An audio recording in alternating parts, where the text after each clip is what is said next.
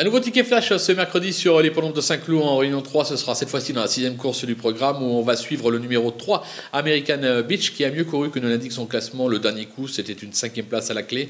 Euh, elle a été euh, abaissée euh, de 3 livres par le handicapeur pour l'occasion. L'engagement est plutôt favorable, un bon numéro dans les stalles. Je pense qu'elle est capable d'en profiter pour refaire parler d'elle et de faire afficher une petite cote à l'arrivée. On va donc la tenter gagnante et placée.